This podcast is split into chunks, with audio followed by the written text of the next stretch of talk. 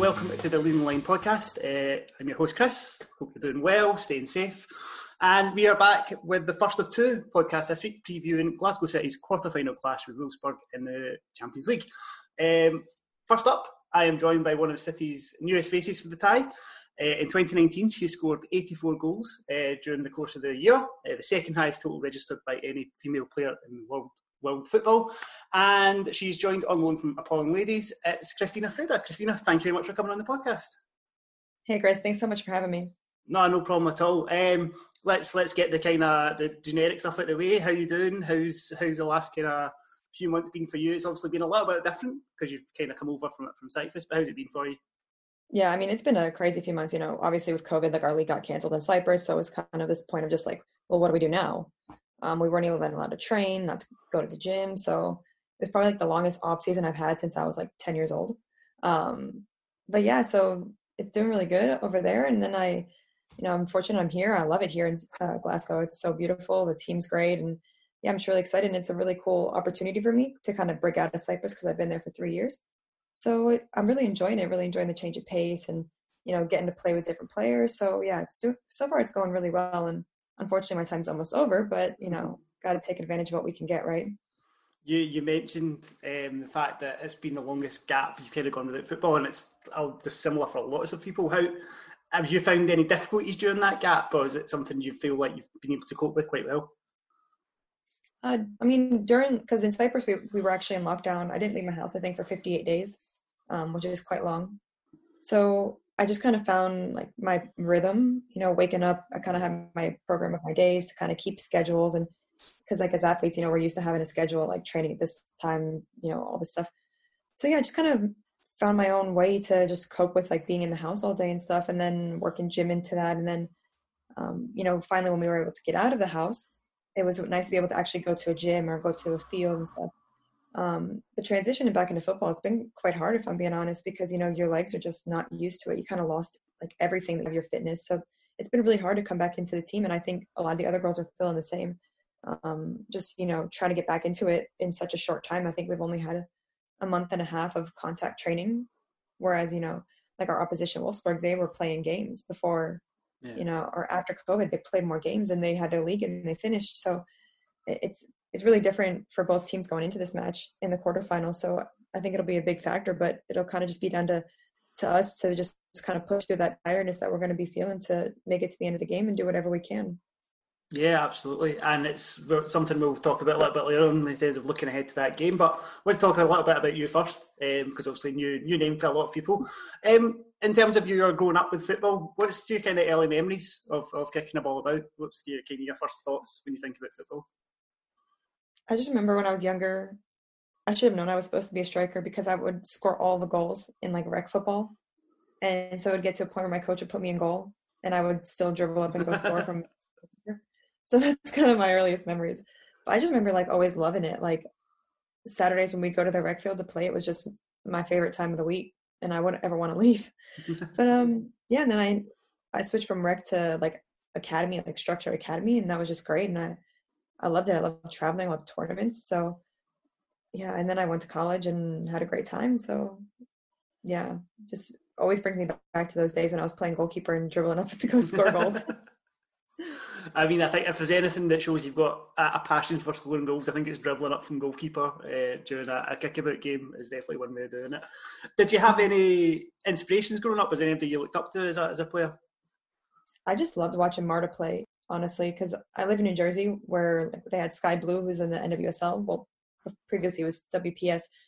But yeah, I just remember every time that Marta came to play and I saw her, it was just like watching magic. You know, like she just a brilliant player and even now she's still a brilliant player. So maybe one day I'll either play with her, play against her, because that'd be just dream come true. I think. That was going to be my next question. Is that an opportunity you've had yet, or is it is it still on the bucket list? I have been able to play with some of the people I've looked up to. Like when I was at Sky Blue, I was playing there with like Christie Rampone, Natasha Kai. So I have had that opportunity, which is really cool. And even like you know, I might not be young now, but I still have players I look up to. So those experiences I have had in the NWSL with going to camps and being in preseason, I have been able to meet a lot of players who I do look up to as players and as people as well. Because you know, when you get to know them, off of seeing them on the big screen, they're actually like really nice people, really encouraging, and just push you to be better all around. Yeah, um, we've we've talked about in the podcast quite a lot of kind of the collegiate system, um, especially with some of the Scotland national team players who have come over and then kind of come back over to the UK.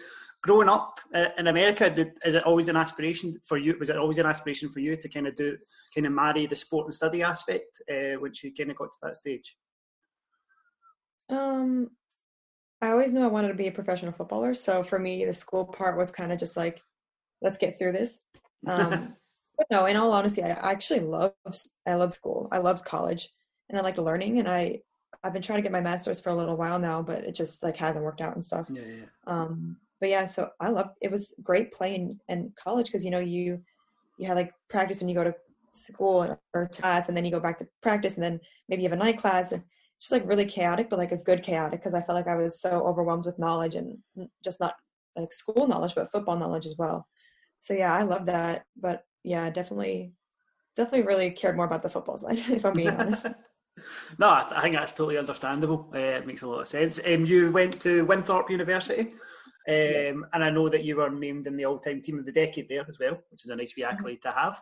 Um, from your time there, is there any kind of moments that really stand out playing football for them that you just like always if somebody if you get nostalgic and you start thinking about things is there anything that ever pops into your head when it comes about your time there um i think there is one goal that i scored um that kind of always brings me back it was our senior day my sophomore year and i was really close with our seniors that year and i scored against our rivals um like a cracker and it was just like so happy because I was able to score for my friends that were seniors that year.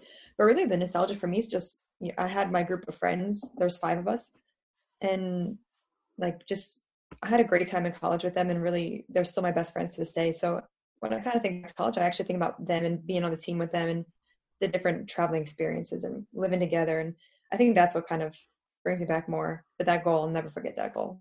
And I do actually watch it sometimes when I'm feeling down. So yeah. Oh, I mean, it's great to have moments like that um, in anything you do. You, you always have that. I mean, no, so it's nice to have something to look back on like that. Um, in terms of kind of leaving college football uh, and leaving college, I know you went for a training camp with Portland Thorns, um, and then you moved to, to Finland to play for Merilappi uh, United uh, in the top league in Finland. How how did that move come about in terms of that decision to kind of spread your wings and head to Europe? Yeah, so um, so I went to Portland, right, and at the end of the the trial period, I was I had a debriefing meeting with Paul Riley, and we were chatting, and he said, "I want you to look at my list of all the players that I have here, and I want you to see what I wrote next to your name that I didn't write next to anybody else." And so I looked, and next to my name, it had a little star, and it wrote abroad. And he told me, "Yeah, like for you, I see you going abroad and playing and being very, very successful, and then maybe coming back to the U.S. if you want. But I think that you're going to love it abroad because I can tell from the way that you're playing." And I had never really wanted to go abroad because I always wanted to play in the NWSL. It was like my dream. I wanted to play in America. I wanted to do this. But I was like, all right, well, clearly, at least at this moment, it's not happening. And Paul's saying that I should go overseas. So why don't I do that? So I spoke with my agent and we had this team that wanted me. So it was like a really quick turnaround, like finished at Portland, went back and got my stuff and then kind of left to go to Finland. And yeah, I think definitely in looking back, that was the kind of the moment that sparked my career because um, I had never even wanted to consider going overseas until I, I was told by this like hugely successful coach that that's what I should do.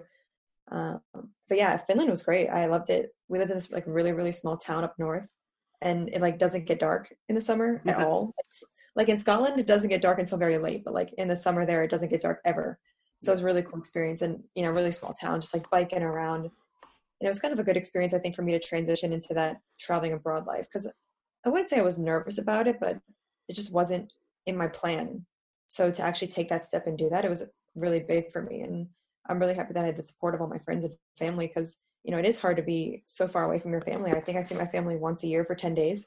Yeah. So just, you know, having their support and just always calling me, checking in on me and making sure that I'm happy. And it's really meant a lot to me. But in the end, you know, I'm where I'm meant to be in Glasgow City now. So in the end, it all worked out from that point, I guess. and in terms of kind of that experience you said, and obviously you've mentioned Paul, who's hugely successful uh, coach, obviously at North Carolina Courage at the moment. Um, in terms of that, if you were to speak to somebody who was in a similar position to you now, as you were back then, would you kind of back that decision to like move abroad? Would you have you had kind of no regrets in that regard? One thousand percent, and that's actually which I think we're going to get to later. You said, but my website that I have, um, that's the real reason I made it is because there's so many players that stop playing after college because they don't have opportunities in America and they don't realize that there are so many opportunities to go play abroad. So yeah, I, I would definitely tell so many players that I've seen like they ask me like, how did you get here? How did you get here? I was like, it's actually not that hard. And if you really want to do it, I can help you. You can do this. So yeah, I think it's something that more players should do because there's so many opportunities for players. You know, it doesn't matter kind of what level you are because there's different leagues that can you know take different players at different levels, different ambitions. You know, so I think it's something that more players should do, like in the long run. Um, you actually, after spending some time in Finland, you went back to the States for a little bit and played in the UWS for New Jersey Copa FC never get tired of American football team names. They're always brilliant. um, and then the opportunity came up to go to Cyprus. So, in terms of that that kind of season in the US, was that a kind of just filling a gap until European season opened up? What prompted to move back um, back yeah. in the first place?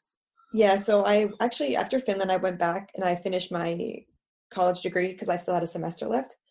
And so after that, I was kind of like, all right, well, it's December. It's a weird time of the year.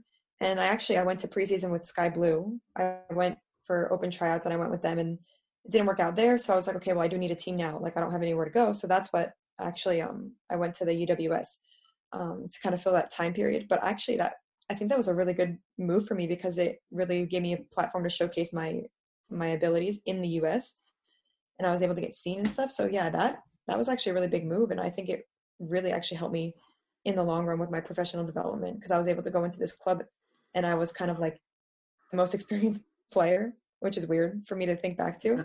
Um, so yeah, I was able to go there and actually help. And I think, and we, we were very successful. We went to the national championship game. Unfortunately, we lost on a bicycle kick in the last second of the game, but I'm not bitter. Don't worry. It's okay. um, that sounds that sounds very like Disney film. Way to lose a, a game as well. Bicycle kick, bicycle kick in the last yeah, minute. It was, it was insane. But then yeah, so after that, I went to um, I called up Paul Riley and I was like, hey, um, in the US, like he was at Western New York at the time, and I said, you know, can I come up and train with you guys? And he said, yeah, of course. So I went up there and I was training with them until the end of their season, and they actually won that season. So that was really cool to kind of be in that atmosphere with them. Um, but then after that, I went to, I went on vacation to, Florida to visit visit some family, and I got a call from my agent when I was at the airport on the way back, and he said, "Hey, this team in Cyprus has been wanting you for like three years. Can you please just go there?" And at this point, I was actually still in the point where I kind of still wanted to play in America. Um, and I was like, all right, well, I know some people that have played there. Let me call them and see, you know, what they think of it. So I called my friend Ashley Nick, who has played there before, and she was like, "You're not going to believe this, but we actually just arrived um, in Cyprus to play. So yeah, you should get your butt over here." And I was like, "Well, okay."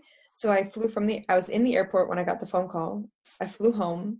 I went home, packed my stuff, and within like four days, I was out the door to Cyprus. That's pretty cool. Um, in terms of Cyprus, for those that maybe don't know much about Cypriot women's football. I think that's probably a fair fair fair assumption to make. That maybe not a lot of people know about it. Yeah. But for the, for the, for those that don't, um, how how would you kind of describe from your limited experiences here in Scotland and obviously in the States as well, how would you describe the kind of the level in Cyprus in terms of ability and infrastructure? Um, I'll be honest, like it's not the best. Um, Cyprus is still developing, in my opinion, in the women's game. However, this year there there's been big changes with you know these men's clubs coming in and helping out with women's teams. So I think this is kind of be the turning point. But when I arrived, it was like there I think there was like three or four competitive teams, and then the rest were basically like the youth national team players, just kind of like 15 year olds to 18 year olds just playing because there was no you know no professionals and money being brought into those teams. Um, so it's kind of like a this dynasty, I'll say, kind of like Glasgow City here of Apollon ladies that just was had taken over. They'd won every championship, every title, every cup.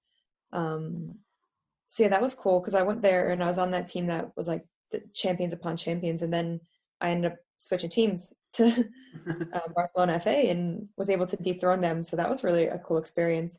Um, but since then, yeah, since that time when I arrived, I would say that the level has actually gone up um, yeah. because you know people are investing and they see that maybe from that moment when we beat Apollon that you know they're not unbeatable. I would say so. That's that's kind of cool. I would say in that aspect. No, I, I think obviously you've had experience playing Glasgow City as well with uh, Barcelona FA and scoring against Glasgow City uh, at Petershill Park. Um, so yeah, it's definitely an interesting one. We've talked about goals a lot. I want to talk about goals a little bit more um, because okay. you mentioned right right at the start of the podcast you scored 84 times in 2019. Mm-hmm. One goal behind Megi Doce, who plays for SK, uh, FK Vllaznia in Albania. Do you two know about each other? Do you have a wee rivalry going, or is this just something that you know is a stat that gets kind of pulled out from somewhere? Because I know she beat you the year before as well. Just yeah. Um, I try not to think too much about it because I, it does bother me. If I'm being honest, it does bother me. um, because also sometimes there were games in my league that I sat out because we are going to play a really easy team, or so I could have actually beat her. So it's just kind of like, oh. But um, also she plays for the national team, and those goals count towards that. So okay. this year coming up, I think maybe is my time to shine. But no, it, it is cool. It's a cool stat to see.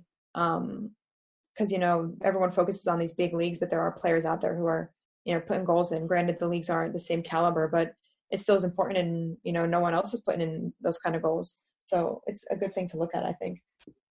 Yeah, I mean, we've kind of touched on it already when you were talking about kind of playing in goal and running out. What what is it about scoring goals that kind of revs your engine? What is it that that makes you want to score goals? Because even at the the training day last week when I was down, um, I was watching it and I could see that you were very keen, even in training, to try and score as many goals as possible. What what is it about it that does it for you? I don't know, really. Just just like scoring goals. Like that's what I do. Just like always been what I do. Like if there's this one really funny video. My grandma loves it, and anno- it annoys me. Like I can't watch it because I looks like a baby, like baby face. But it's one really funny video from the, in college when they did an interview, and I just they asked me what I love to do, and I said I love scoring goals. So even from back then, it's just like been my thing. I like just like when you score and you know like you accomplish that that task that like other people haven't done. I guess I don't know. I just love it.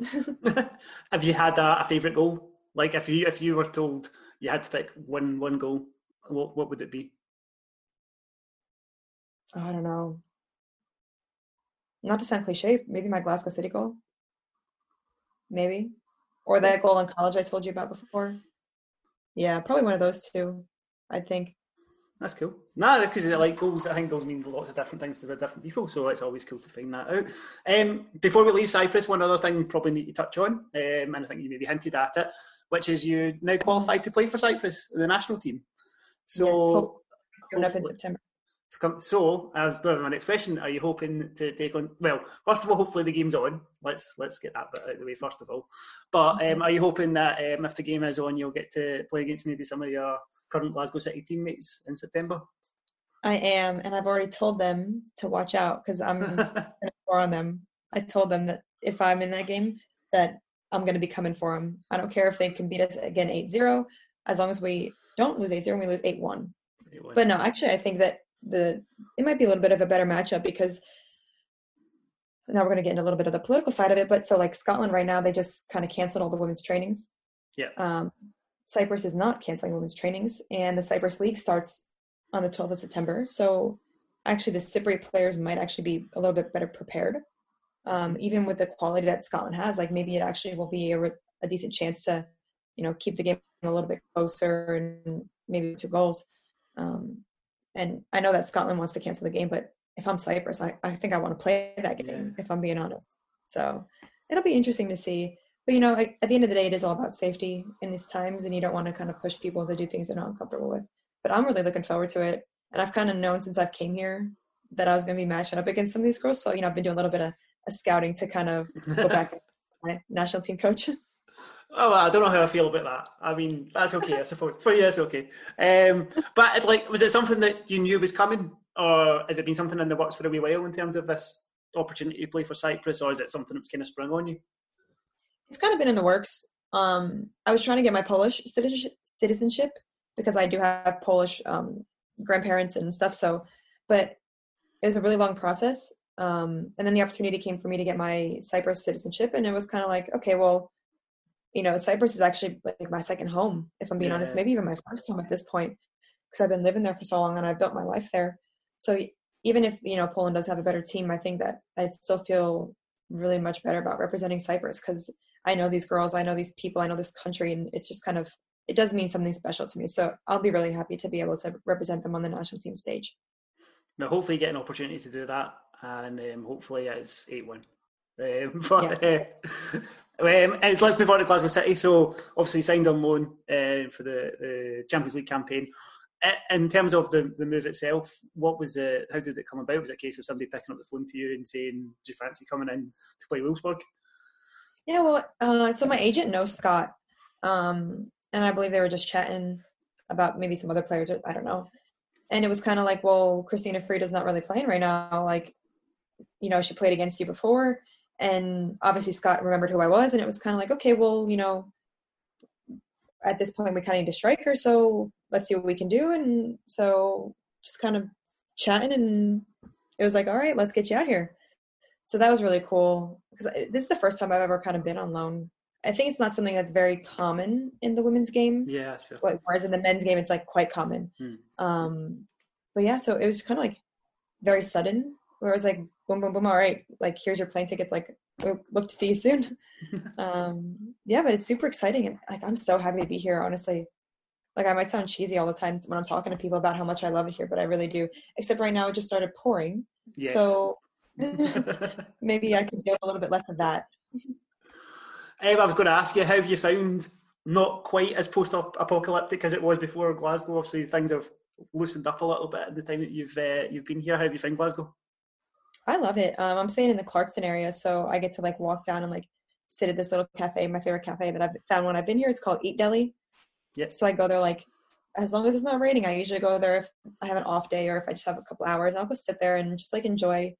Um, but like I've been down to the city center a couple times. It's really awesome, and the people are the people here are so funny. Like they're just so much sarcasm, which you know it's funny because like British people like really don't get sarcasm whereas I feel like Scots are like that's they live on sarcasm, like they eat yeah. it for breakfast. So, and I love that. That's my personality. So I've been really getting along with all the girls and everybody that I've met here. But in general, I really like Glasgow. It's it's definitely a change of pace from Cyprus, where it's like hot and you're next to the beach all the time. Yeah. But yeah, it's it's a nice change. Yeah, I, am Southside loyal in Glasgow as well, so I'm I'm not that far away from where you are. But uh, yeah, uh, I'm Glasgow. If I wasn't if I wasn't from Glasgow, I think Glasgow was class as well, so I totally agree with you. Um, but in terms of training, uh, as I said, um, I was down last week when you were doing your training. How's the integration been? Because it's not even just the case of you're one of the new players. There's been, a, I think, there's been five or six new players come in at City, and also you've had to kind of do it in this wee kind of stages of groups and then slightly bigger groups. How, as somebody coming in, how has that experience been for you? I'm not gonna lie, it's been hard. It has because you know you you have like small groups you're not allowed to play like big stuff or, or you're not allowed to really do much contact in the beginning. So you can't really you know get to know your other players without actually playing with them.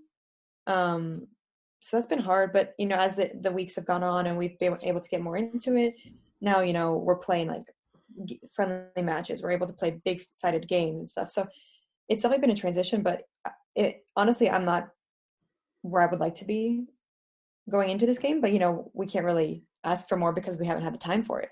Um, and you know, like kudos to Scott because I think he's done an amazing job with what little time and little ability of trainings that he has to work with. Um, but I think it is really hard, and you know, as a player, you know, you want to be your best, and I think it's just about trying to get maybe not to the best that we could be, but the best that we could be in this time that we're working with. I think, um, and then just kind of taken whatever we can to that game.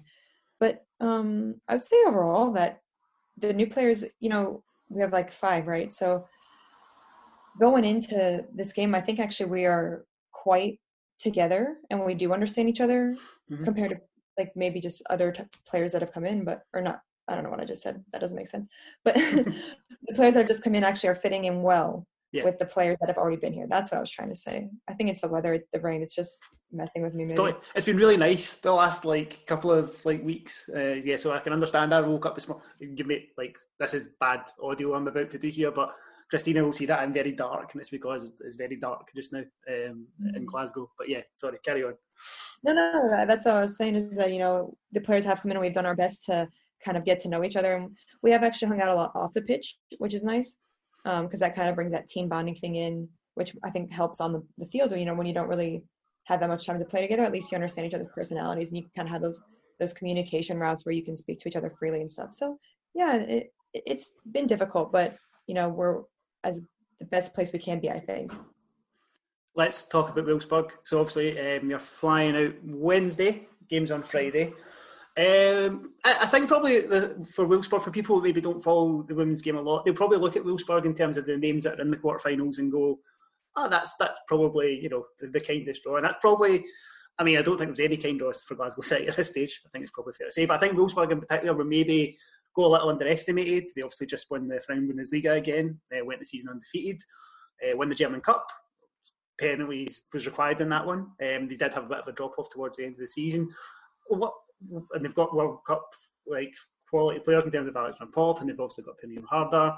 I'm just kind of rounding stuff off now. I, I, mean, it's it's more to demonstrate the size of the task that City face. In, in terms of facing that challenge, are you looking forward to it?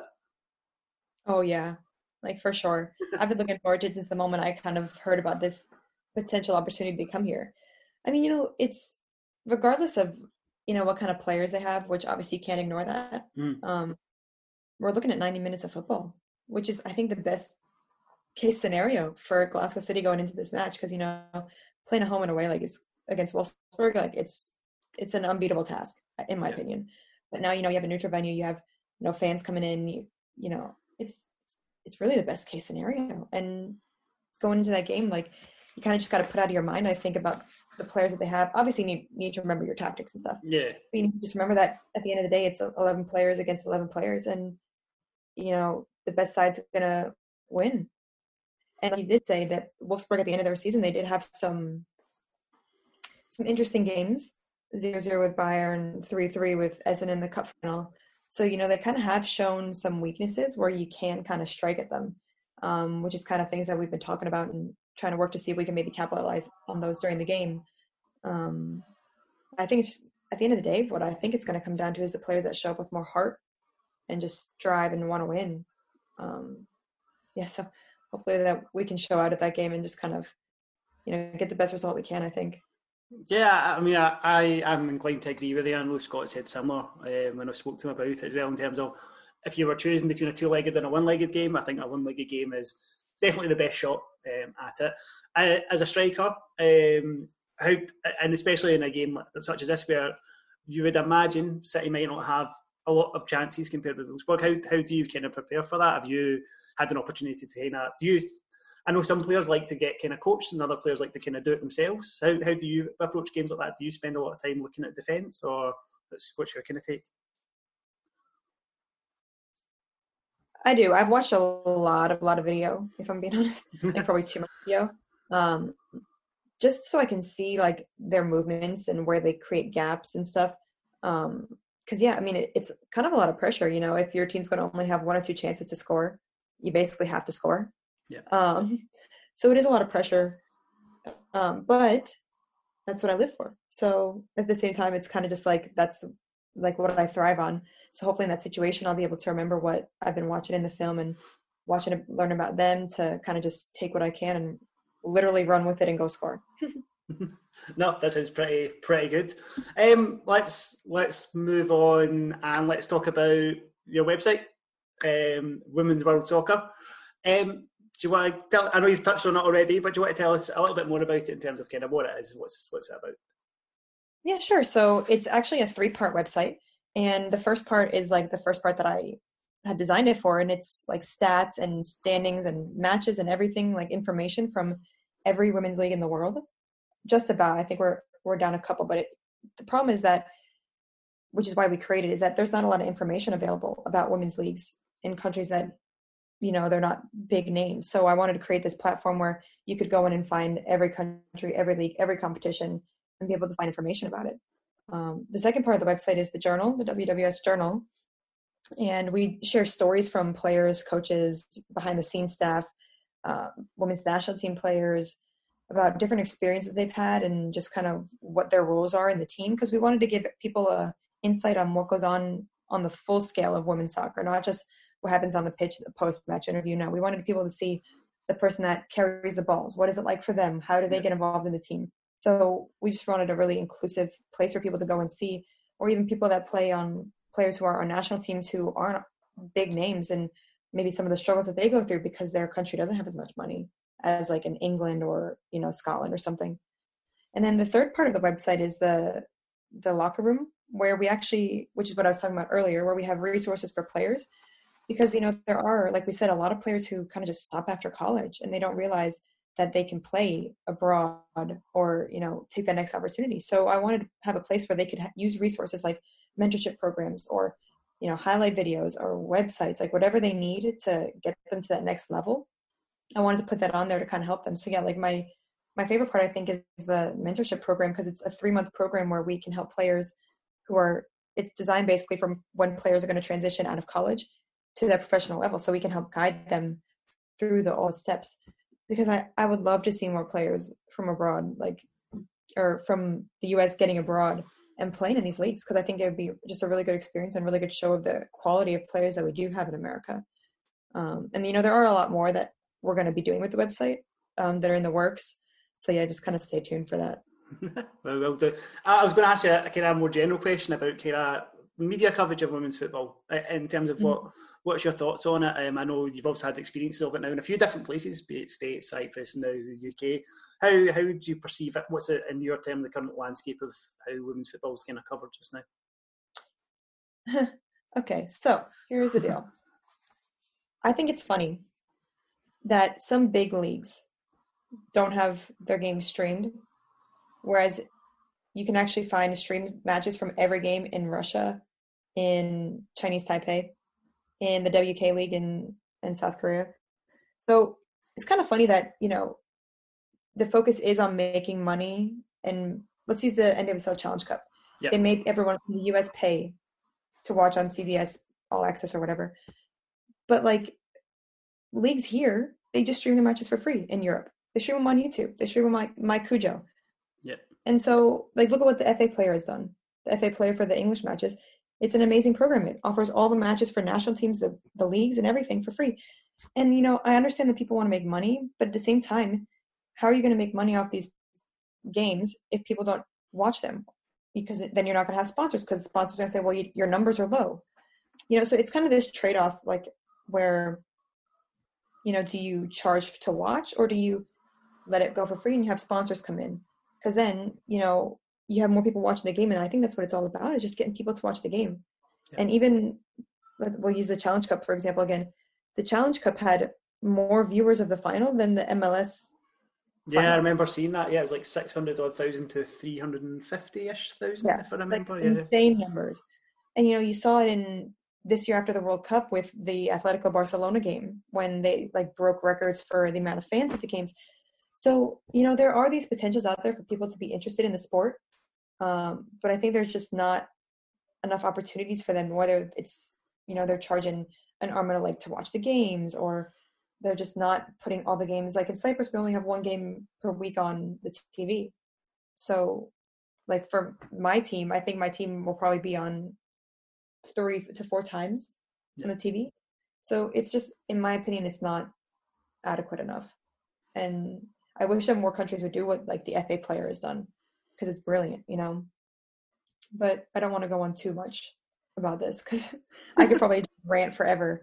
But I mean, the media coverage, but like you do, I would say actually media coverage, as in like reporters and stories and news articles, are actually really, really good. Um, like I, I'm on Twitter all the time, like looking at different articles and stuff. And I actually love. I think it's been since kind of the World Cup time like leading up to the World Cup when I've really started been like, wow, like we're actually getting the coverage we deserve. So that's been really exciting in that aspect. I just wish that the the visual coverage would kind of follow suit. No, I, th- I think that's fair. You're right. The FA player is great, um, especially in Scotland because there's so many Scottish players down there. It makes makes following them a lot easier. And I think you're right. There is that kind of debate around making it free. I mean, one of my bugbears, I know this isn't about me, but I'm going to say one of my bugbears which is mm. clubs that treat the women's team as kind of premium content. So clubs that will maybe stream a, a, men's game for free or sell rights for a men's game, but then a women's game that isn't broadcast anywhere else, they'll put behind the paywall. And it's kind of that, as you're saying, how do you then get people interested in the women's team? How do you get young female players who want to maybe look up to have their own heroes? How do you get them to do that? Um, and you're right, there's also all these ways of doing it. Uh, MyCujoo, absolutely love MyCujoo. You can just find absolutely anything on that. Um, and actually, on Saturday night, I find myself watching the Solomon Islands Women's Premier League on Facebook Watch because that's mm-hmm. now a thing. So um, yeah, it's a definitely an interesting one. If you could, if you could change one thing, if you if you had the, the magic stick and you had one thing that you would change, what what would it be? Oh God, I don't know. That's a that's too much power. I think. I think I would. here you go. Equal pay across the board. Equal pay. That's yes. that's pretty fair. Like you know, uh, okay, I'm gonna go on another rant really quick before we, I don't know if we're almost done. No, nah, no, nah, uh, it's it's up to you. I, I'm I'm easy. back to the COVID times, you know, as a female footballer, it was really, really frustrating to sit here and watch all these men talk about how they're getting salaries reduced. And instead of making like 60 grand a week, they're making like 20 grand a week. And I'm just thinking like that's what most women's footballers make in a year, if we make that. Yeah. And so that was really, really frustrating during this whole COVID time. And you know, you see women's players who are sacrificing maybe bits of their salaries to help play, pay back in staff whereas these men's players are are crying that they're losing like some thousands of dollars like sorry that you can't go out and buy a house with the money that you're losing but yeah it, it, was really frustrating for me to see that honestly and i know a lot of players felt the same um, just another one of the discrepancies between men and women's football just the money the pay gap but okay that's what it is and hopefully soon it'll start to get better how how did it on that? How did it feel last week when all the kind of news was breaking in Scotland about men's players in the Scottish Premiership kind of breaking the, the kind of standards? How did how did you feel as a player about it? Because I spoke a couple spoke to a couple of people last week, and obviously weren't too chuffed. How how did you feel, especially coming over as you have in, in this kind of short term deal? Yeah, you know, and they were saying like, oh well, they're they're still human. They're allowed to do. They're allowed to go out. They're allowed to have lives.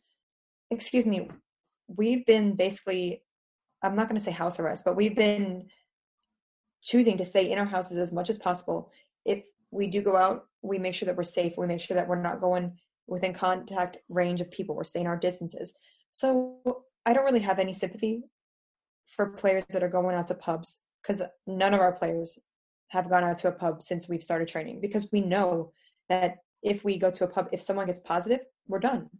Yeah. and so it's just about kind of putting your your sport and your team over yourself i think at the end of the day and i think it's funny that the women's players are doing that and the men's players are kind of just doing whatever they want. And it's not just in in here too you know there's i saw stories about players in america in college who were kicked out of college because they were having parties.